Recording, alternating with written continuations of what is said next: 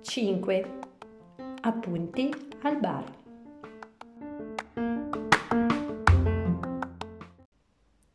A metà marzo le giornate si accorciano e dall'Atlantico arrivano potenti brezze attraverso lo stretto di Magellano. Gli abitanti di Poveni controllano le loro provviste di legna e osservano malinconici il volo delle ottarde, che passano dalla terra del fuoco alla Patagonia per poi volare ancora più a nord.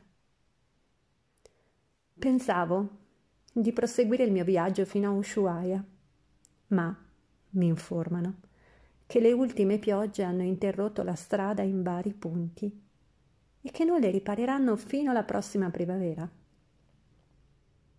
Non importa. Ho imparato che in questa regione è assurdo avere programmi fissi. E poi si sta benissimo a El Austral, un bar di gente di mare dove preparano il miglior stufato d'agnello che abbia mai mangiato. Agnello di Magellano, aromatizzato con i chiodi di garofano nascosti nei cuori delle cipolle che fanno da contorno. Una dozzina di clienti aspetta ansiosamente insieme a me che la padrona annunci il momento di accomodarsi a tavola.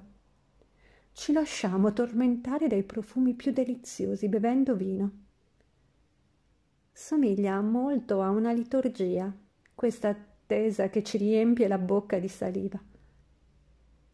In fondo al bancone chiacchierano tre uomini. Parlano un inglese molto britannico e si scolano senza misericordia una brocca di vino. All'improvviso uno di loro chiede in spagnolo se manca ancora molto al pranzo.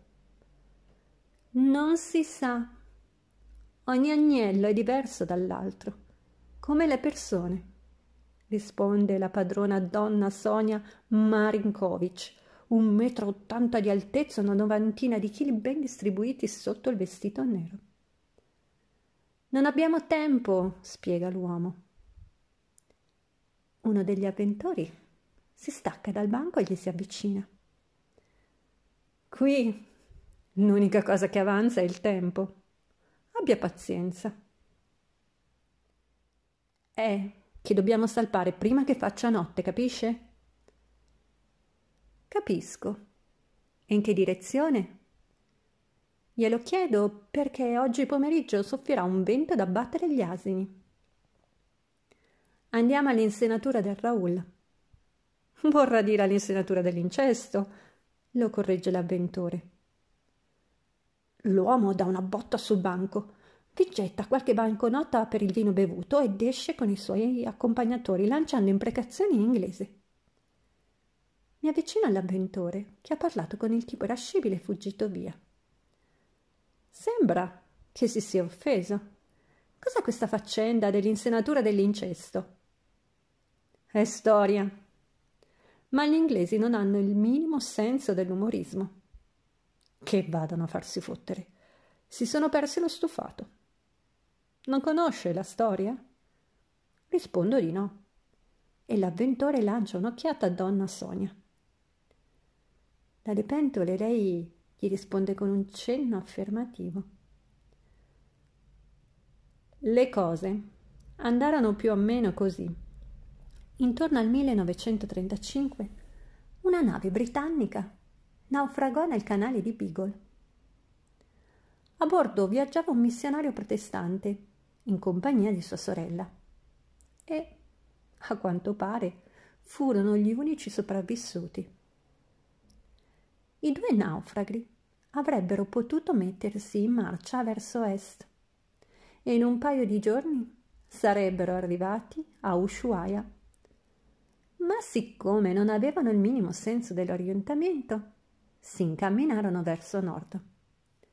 Percorsero un'ottantina di chilometri, attraversando foreste, guardando fiumi, superando cime montuose. E finalmente, cinque mesi dopo, arrivarono in quella che prima si chiamava l'insenatura di Raul, sulla costa sud del golfo di Almiranzago. Lì furono ritrovati da alcuni Teuesh che li accompagnarono fino a Poveni. La storia è questa. E perché? Ora si chiama insenatura dell'incesto. Perché la donna era incinta di suo fratello. È pronto? A tavola che vi servo, annuncia donna Sonia. E ci dedichiamo a goderci l'eccellente stufato d'agnello che gli inglesi hanno perso per colpa del loro malumore.